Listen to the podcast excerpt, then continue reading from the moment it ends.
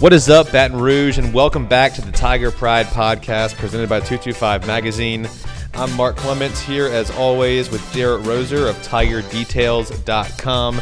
And it's finally game week. Thank goodness we've gone through some preseason uh, episodes of the podcast where we've talked to different players and coaches. Jarrett and I have broken down the entire offense, the entire defense, and now we finally get to talk some X's and O's. Uh, this Sunday, September 2nd, LSU, number 25, taking on number 8, Miami, in Jerry World over in Dallas.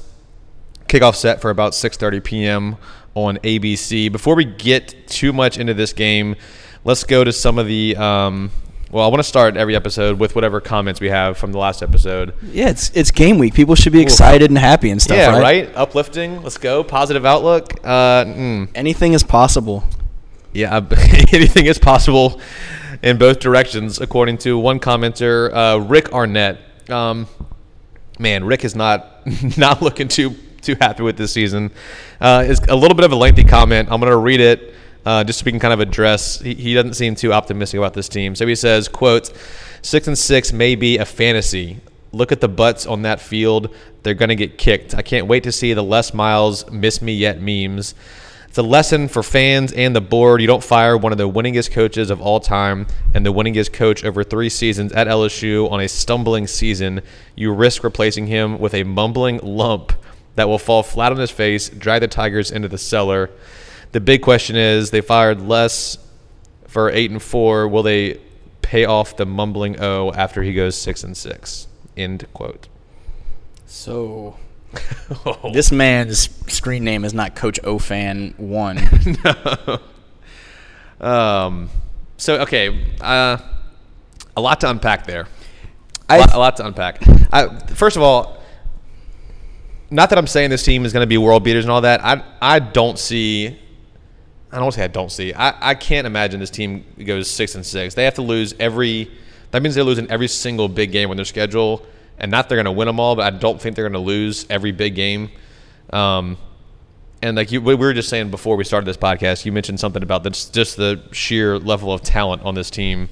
Um, six and six would be yeah. a shock. They're they're really talented, and I'm again. I mean, similar to you, and you know, not completely dissimilar from uh, Rick Arnett. I have my concerns about this team. I think there's a lot of question marks that get kind of glossed over. Some people look at them very harshly this time of year, but I think more often than not, people kind of gloss over and give give too much benefit of the doubt too often uh, during camp because you hear all the positive reviews coming out of the the coaching staff and everything. And so I I think they have some potential, but I do have concerns that this could this could be a season that's a little bit rough. We talked about it a little bit last week.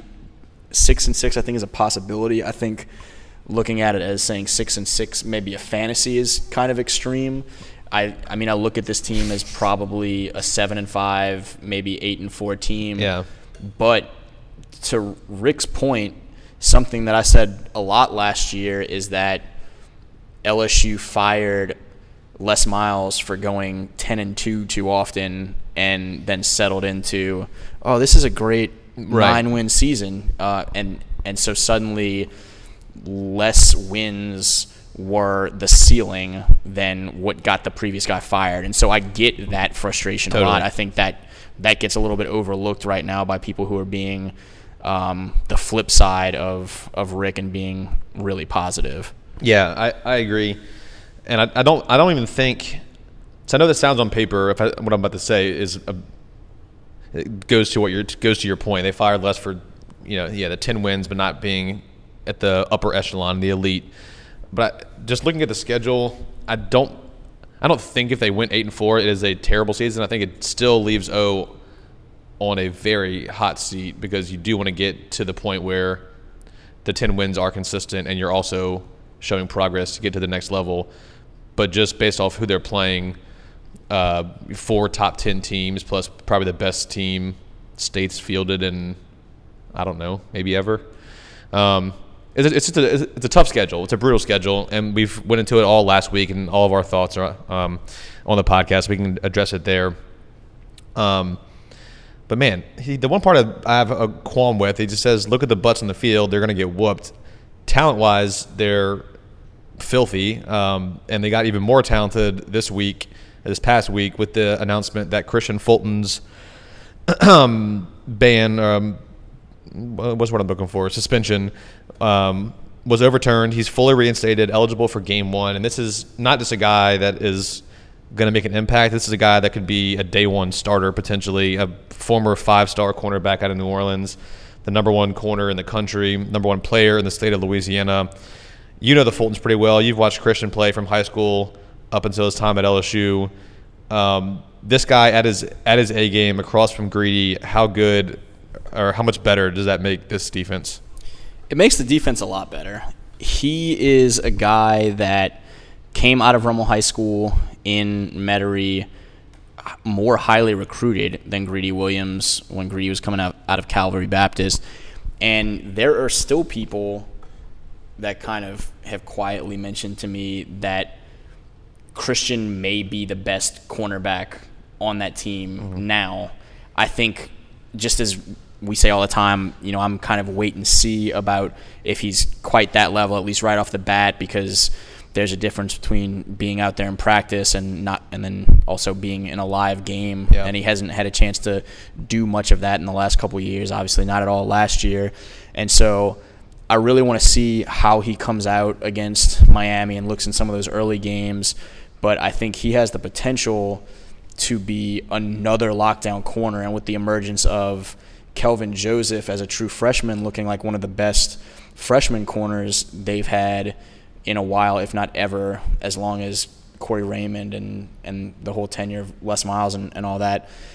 That's that's sick. The defensive secondary is nasty, and if the guys up front are healthy, the defense looks like it can be one of the top defenses in the entire country. And they were going to be good anyway, but when you add Kristian into that mix and then, you know, Kelvin is potentially starting the season mm-hmm. as as your third or at least two A and two B right. corners, and you just it makes the entire defense that much better to have that many more guys to rely upon, that much more depth, that much more flexibility, and all that. The one, I mean, the only thing I have, the only question I have is Kristian doesn't help the offense at all, and that was the that was where all my question marks were because I thought the defense was going to be good anyway. But it's it's a big addition to give that defense a chance to be elite. Yeah, the rich get richer in that sense. Um, and I think you mentioned the the biggest thing that it helps with this defense is allows more flexibility and versatility with the guys you want to play. You don't have to rely on as good as he's looked. You don't have to rely on true freshman Kelvin Joseph to step in from day one and and be that guy. You can shuffle him around whether you want to move him back to safety every now and then and do a three safety look. Um, if you want to put Kary Vincent in the at the nickel and let Kristian and Kelvin play on the outside. You can. There's just so many more options when you have that guy. When you have Kristian available um, on this defense, and it's you know crazy to think the impact that just one one additional guy can have at a position that you already felt relatively good about. Uh, now you feel just even that much better. And I mean, like we talked about last week and a couple weeks ago, we broke down the defense. There's, there's just you got dudes all over the field. You really feel pretty good about your two deep almost everywhere over there. Um, and adding Kristian is just is just going to be huge. I'm really excited to see him get on the field Sunday night. The other and just yeah. so that's all from the football standpoint. Chris, Kristian Fulton is a kid that I absolutely love. Yeah. Long before all of all of this, just the way he carries himself, a really good young dude to be around, and so for him to have the opportunity and for the NCAA, I think, in our minds, to get it right and not keep a guy that young off the field for two calendar years.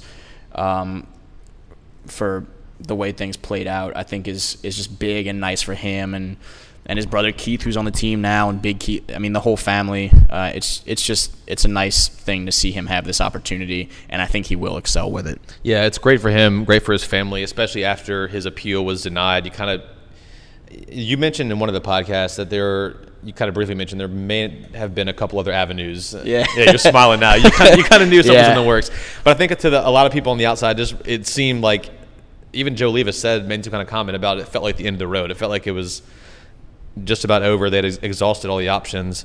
Um, obviously, this was kind of in their back pocket, and it, it kind of came at a time where it was a string of bad news for the program, um, and to sort of get a little spark right before the, se- the season opener. And I'm sure everyone's seen the video of the the locker room once they all found out. It just kind of shows how how much they love Kristian and how close this team is, and um, it's nice to get that good news. Not, uh, Yeah. of course, for Kristian, but just for the team. It is a big boost. Yeah. The other piece of news that happened this past week, um, quite quite a bit less surprising, um, was the announce- official announcement that Joe Burrow will be the starting quarterback. Something that I think we all saw coming the day that he announced he was coming to LSU. Um, so Coach O keeps saying how close of a competition it was, and they divvied the reps. Well, I don't know the number, 427 to 426 reps, and all that good stuff. And he's not scared to use Myles in the game if he has to. All that, all that stuff. First of all, uh, how much of this are you buying? Do you think it really was that close of a competition, or do you think uh, behind the scenes or under the radar it was it was Joe's job regardless, um, and all that was kind of for show or to keep the other quarterbacks intrigued? Yeah. This is the second time I've been asked this today. I was talking to Chris Gordy about it on radio earlier, and I joked that I think O and Saban were just in in some weird game of chicken to see who could avoid naming a starting quarterback the longest, and and O blinked, I guess. But this, n- in neither case, did we really think it was going to be Myles Brennan or in Tuscaloosa Jalen Hurts. Right. just- there's there's too much. There's too many tells that it was going to go the other way, and so I. I think a lot of it is more, a lot of that talk you mentioned is more coach speak, but also I understand the value of it because you might need two quarterbacks. We talked about a week or two ago when Justin and Lowell decided to transfer. It's not a lot of situations where you need four quarterbacks Yeah. during the course of a season, but it's a fair amount of teams that end up needing two at some point, and whether that be because Joe has issues at some point and just has some trouble getting going, or because of knock on wood, you hope he doesn't get injured or nothing like that happens.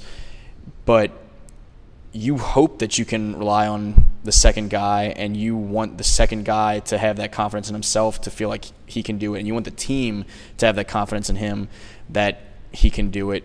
At no point did i i think myles brennan was going to start mm-hmm. the season as the starter but you've also you've heard O kind of leave the door open to you know if Joe struggles we we, we might pull him. I don't think internally they have an expectation that that's going to be the case, but making sure that that people don't think Myles is a bum in case it does come up is I I understand that. Yeah, yeah, I think I agree. I think um, you definitely want to have two. I'm I'm really curious what's going to happen with Myles and the new redshirt rules, and if that's been discussed, if that's a thing that he and his family are open to. Taking, you can now play the new rules. You can play in four games, any four games, um, any amount of time in those four games. But if you play in a fifth, you're now you're you know not eligible for the red shirt. You can still play in four games and have a red shirt year. So that'll be an interesting dynamic to see if, if you can plug Myles in. I don't know if it's going to be one of those. I mean, you're going to see Andre Sale in mop up duty instead of Myles in some of these blowout games if um, if it comes down to it, or do you do they just not talk about the redshirt year and get Myles as many snaps when they can? Do you have any any thoughts? Devin White Wildcat. Um, no- Ooh. no. Ooh. Fourth quarter, Devin White quarter. Um, also, I, I want to say when I said you don't want the team to think Myles is a bum, I'm not saying Myles is a bum. I'm just saying you don't want to go out there as the coach and say, oh, like he wasn't that good. I, I mean, I think we'll we'll see Myles in some spots early in the season. I, I, I think that he would get kind of the mop up duty, which in in week two, I'm sure they would hope would be a little bit extended and just kind of get a look at him, another look at him in a live scenario, and then it might just be a continue to evaluate it as the the season goes. I think I don't think right now they necessarily look at redshirting him as as the plan, but depending on how these first few weeks unfold, it might become more of a, a discussion if, if things are going well for Joe and something that I guess at some point you need to discuss with Myles and, and potentially his parents too. Um, there are some we I mean just like we talked about last last week there's some really early turning points where by that third week mm. they should have a pretty good sense of where they sit with, with the teeth of the schedule just a few weeks uh, a few weeks away and, and maybe they have a better sense by the end of that third week how they feel about the situation. That'll be very very interesting. That's something I'm going to watch in some of these, um, like you mentioned, um, week two against Southeastern. If that game gets to you know a 40 point game or whatever, I'll be very curious to see if they throw Myles into that situation, or just let Andre Sale hand it off and try to save Myles for an injury situation where you can still get his red shirt, or um, or throw him in there and let him uh, let him get some passes out. Um, sort of in the same light, they also released the official depth chart um, for Week One, and some of the things that we talked about last week were kind of confirmed. Jonathan Giles is listed as the number one punt returner, uh, with Clyde Edwards-Helaire as the number one kick returner. Uh, Cole Tracy taking kicks. I guess a kind of a surprise. True freshman Avery Atkins is uh, doing the kickoffs. Um, not a name that I was super familiar with, but um, he's in there. Was there anything on this uh, on the depth chart that was surprising to you? I was. It was cool to see um, your shiny new toys, Terrace Marshall and Ja'Marr Chase, both listed as kind of co-starters for one of those uh, wide receiver roles. Uh, anything stand out to you, or shocking, or surprising, or fun, or interesting?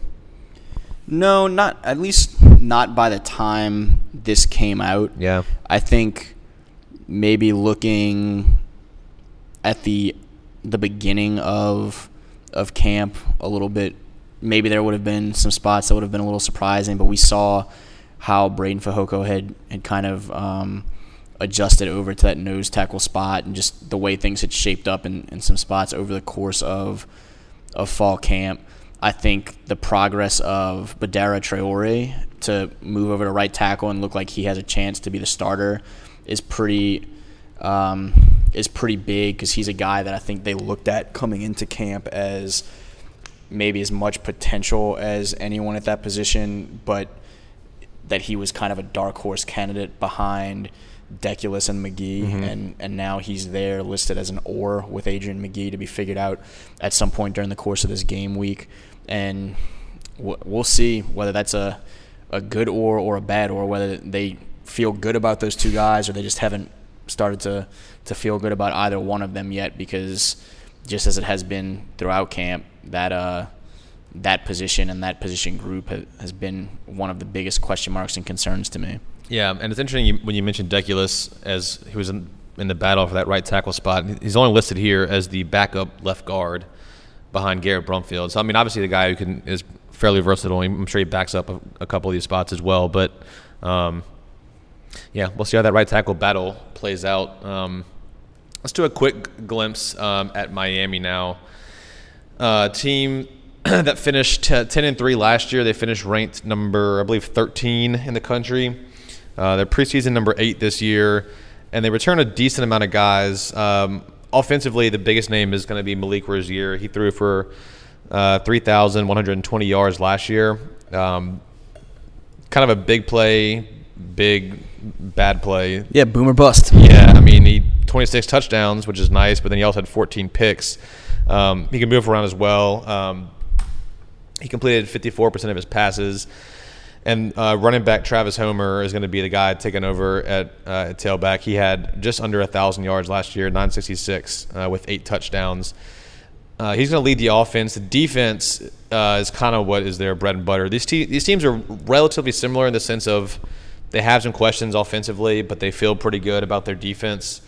Uh, they finished third in the country, forcing 31 turnovers. They were um, plus 14 on the season, which is uh, the fifth best in the country. So that that.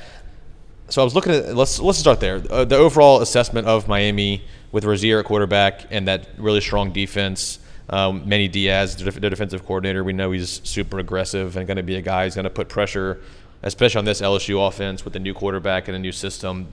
I expect a lot of uh, a lot of blitzes, uh, a lot of stunts, a lot of different things thrown at the at the offense and at the quarterbacks. Yeah, I look at both of these defenses being the strengths. I honestly, I think the teams are kind of similar in that the quarterback's a little bit of an unknown for LSU. It's because Joe Burrow hasn't been there. For Miami, it's because uh, Malik Rosier had had been just so up and down. Like we talked about, boom or bust, where he's going to make some some really big plays, but he's also going to throw some ill-advised interceptions and get himself in trouble. And then both offensive lines came in or come in with some some question marks, and so that's kind of why when we were breaking down the full season, I was looking at this game being kind of a defensive battle, a little awkward in some mm-hmm. spots where the the offenses look a little bit clunky and are getting taken advantage of by the the opposing pass rushes and secondaries and whatnot, and that's that's still kind of how I look at this as we head toward the DFW. Yeah, and I mean, so I was looking at it, the two teams compared. This is last year's stats, so don't just take it with a grain of salt. Take it with the whole, a whole canister of salt. But um, I compared 11 different stats from from these two teams last year. total offense, scoring offense, pass rush offense, third down conversions, and then the same thing on defense: total scoring, rush pass, third down, and I threw in turnover margin um, out of those 11 categories that we compared, LSU was better in eight. Miami was only better in three. The three they were better in was scoring offense. They averaged 29 points per game to LSU's 27, and pass offense, uh, 242 yards through the air versus 203. And then turnover margin, they were plus 14. LSU was plus 10. That was really their turnover chain was kind of their bread and butter. Um, so I mean, on paper, I, I think when you, when you kind of just assess just kind of the feel and the look of what this just seems like to the average fan. It seems like Miami is in such a better spot than where LSU is. When you saw their their run when they rattled off, I think it was ten straight wins, and they were ranked in the top four of the playoff and all that. And they closed the season very poorly with three losses to Pitt, Clemson, Wisconsin. Um, so they just felt like they had all this buzz, and then you know Miami was back, and the U is back, and all this kind of stuff. On paper, when you look at the body of work for the whole season last year, LSU I mean, you could argue they had a better season. I, it's hard to say that when you lost to Troy and by 30 to Mississippi State, but um, just numbers wise, they they stack up at the very least. And so I'm just curious at how this game is going to unfold. Again, a lot of pieces coming back for both teams um, defensively, and I'm I don't know. I guess I guess looking at the stats from last year, and again, I know it's last year, and there's so many different factors to, to factor into this year it just gives you a little more confidence, I think, if you're LSU or an LSU fan at least, assessing assessing this matchup because you had such a negative feel about LSU's season.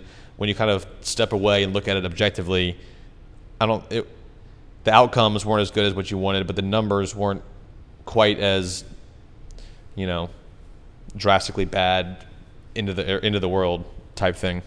Yeah, I for me, I look at in this matchup which offensive line holds up better, which quarterback makes fewer mistakes, and then a number that I kind of looked at for Miami that actually looking at your stat sheet, the rank is is even worse than I was realizing.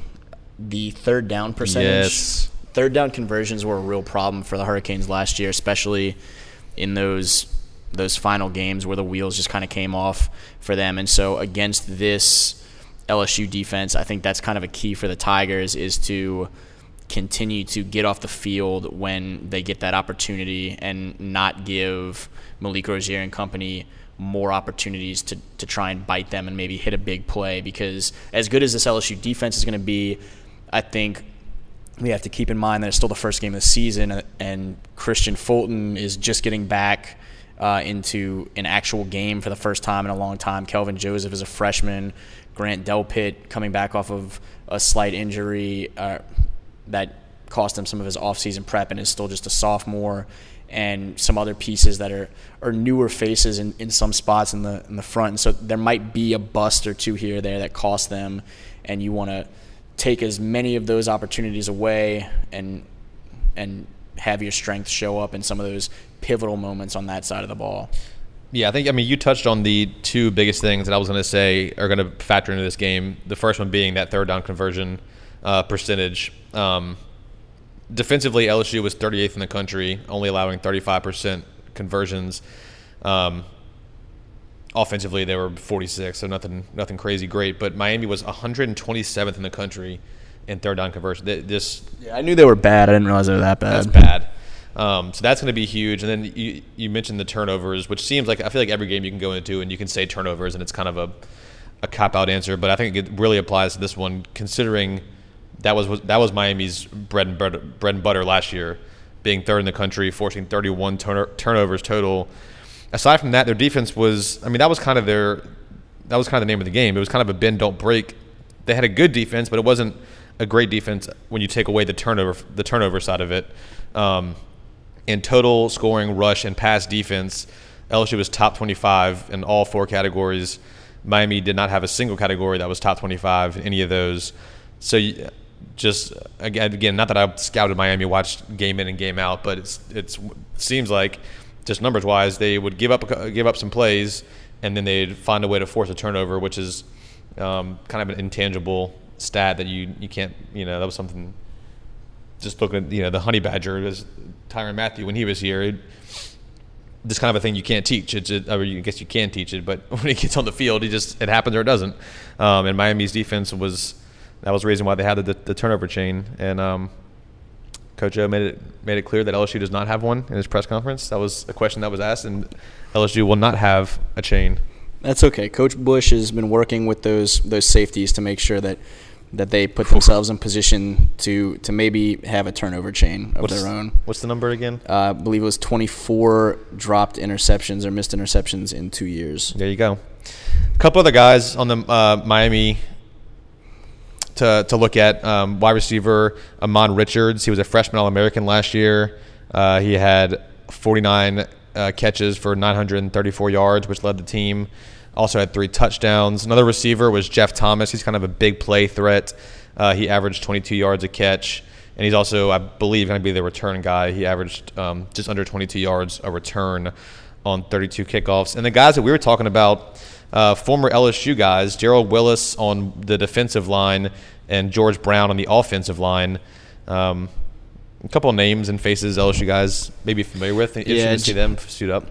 Gerald, obviously a, a, big part of that Miami defensive front, a guy that LSU badly wanted in that that push for five for five the year that Leonard and and Malachi and Jamal Adams and company came through. Um, chose chose Florida, did not pan out, um, and kind of bounced around a little bit, and now is at Miami as a redshirt senior transfer starter on that defensive there front. You go. Um, but I mean, there there really is talent all over, and it's it's interesting to have some of the level of familiarity between the two teams, considering how infrequently they play. Shaq Quarterman is going to be one of these linebackers. Um, yeah. that dude's a, that dude's a beast. Um, he's played all 26 games. He's been on campus. He's been an All American, um, All ACC honors. He had 83 tackles last year, and he's just kind of the the Devin White of their defense. Um, it's going to be a fun if you like linebackers yeah. each way. It's going to be a fun night to watch Quarterman, Zach McCloud, Michael Pinkney, and yep. and some of those guys from Miami, and then the group that we're pretty excited about for LSU as well. Jaquan Johnson is going to be the guy leading their their backfield, also a preseason All American um, over at safety, and so we've kind of touched on it a little bit, a few different times in this episode, but just the overall battle is almost going to be the same thing that we're watching on both sides. It's going to be which offense can get things going against, or we know which question marks on offense they can can be answered against two really good defenses, and um, all the question marks around Joe Burrow. You know, you see positive reviews and positive signs, but you don't know. You haven't seen it come to fruition. He doesn't have a lot of football snaps, uh, live game action under his belt. On the flip side, you have Malik Rosier, who's like you mentioned, a boomer bust, big play. We've seen him do really good things, seen him do some not so good things. Um, those are gonna be the. It's. I'm trying to think of a matchup besides those two, the, the quarterback versus the defense. That's going to be big in this game. Um, that really just seems like the the most obvious. And you mentioned the turnovers, which is a thing LSU did really well last year with Danny Etling, only throwing two picks. Um, and Miami being you know turnover chain you. Um, is there any other matchups that you're watching in particular? Um, obviously, besides all of them, since it's a season opener. Yeah. So I mean, we we've hit on some of it with the, the offensive lines and the quarterbacks and and all of that. And this isn't really a matchup in terms of the guy for LSU versus the guy for Miami, but I think this could be a pretty close game. And yeah. you got two new kickers, and that was an issue for LSU. But I think they feel they feel pretty good about the the veteran graduate transfer that they bring in in Cole Tracy. Um, you know, Miami's got to replace got to replace a guy that had been doing it for them for for a little while. Um, you know, a, a four year guy for them, and bring in a, a freshman and. Uh, at least I, I, think the freshman has the job now going in, and, and that could be interesting because LSU saw what can happen from some young kickers in some some big games just a year ago. It could be a welcome to the league, Cole Tracy, if he's got to be called upon game one to kick uh, kick a nice winner. Um, so before we get into, into prediction, just a, a quick, uh, I guess, a aesthetic note. Um, Miami's going to be wearing these uniforms made from plastic waste from the ocean. It's got uh, orange tops with some green sleeves, white helmets, white pants. Have you seen these? Thoughts? Um, I I should pull up a picture. I saw them. What's interesting to me is like DJ Khaled, don't ever play yourself. when you wear literal trash, no matter how good it's it might look, you open yourself up to such a world of of like burns. It's like when LSU baseball wore those jerseys with the L's on them. Yeah, and lost it's Tulane. Ex- exactly like that. yeah. That was, I mean, I saw more people reacting to that joke than I did to the actual aesthetics of, of yeah. the uniform. I didn't even think about that until you just said it, which is very funny. Um, but I guess it lines LSU up to where they're the classic whites, uh, yellow hats, yellow pants. One one thing that is really cool. Um, Mark Richt announced uh, on Tuesday the team will be wearing a decal on their helmet to honor the shooting at uh, I'm from Parkland, Florida, at Marjory Stoneman Douglas. I think that I have a, a, little MSD on their helmet. At um, that was a shooting that happened in February in in Parkland when the gunman went to the school, killed 17 students and staff members, injured 17 more. So, um, really cool gesture in that regard from Miami. Um, so I guess here we are, just a few days away. Do you? Uh, let's hear your score prediction. You and I are both going to be there in uh, in Jerry World. What you got? I think there's going to be some opportunity for a couple big plays, maybe each way. And so I think that as much as I expect the defenses to control the game, that it won't be a super low scoring game. I think it'll stay relatively low scoring, like into the 20s. And I'm giving LSU the benefit of the doubt right now until we see otherwise and saying that as many question marks as I have for the LSU offense, I've got some similar question marks for the Miami offense and am just looking at the LSU defense to kind of get things done as as the Tigers will need them to and pull out a score of 23-20. You were right there with what I was going to say. I had LSU at 24 and I was debating going back and forth with Miami to have 20 or 21.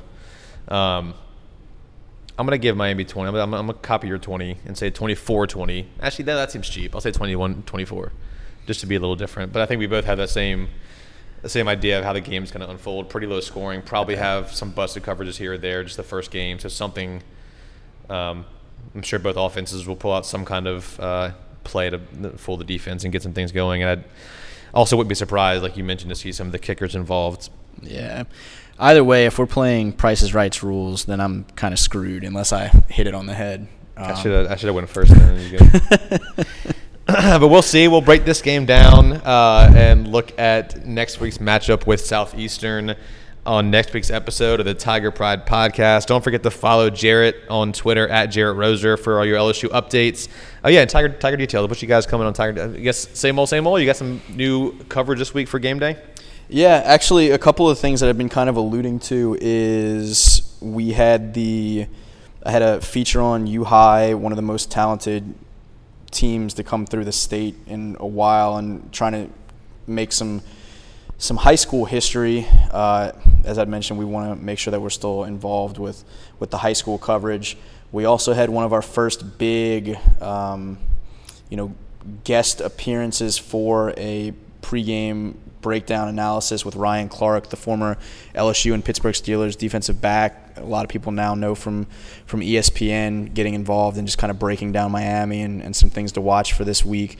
And that's something that we will be doing throughout the season with Ryan as well as some other guys that have been around this LSU program for, I mean, decades now. Nice. That's awesome. Well, there you go. TigerDetails.com at Jarrett Roser on Twitter. Uh, you can hit me up at Mark Clemens 225 then follow all the 225 brands, Facebook.com slash 225 magazine, Instagram and Twitter at 225 Baton Rouge. And of course, if you haven't subscribed to the podcast already, go on iTunes and or SoundCloud and follow the Tiger Pride podcast presented by 225 Magazine. We'll see you guys next week.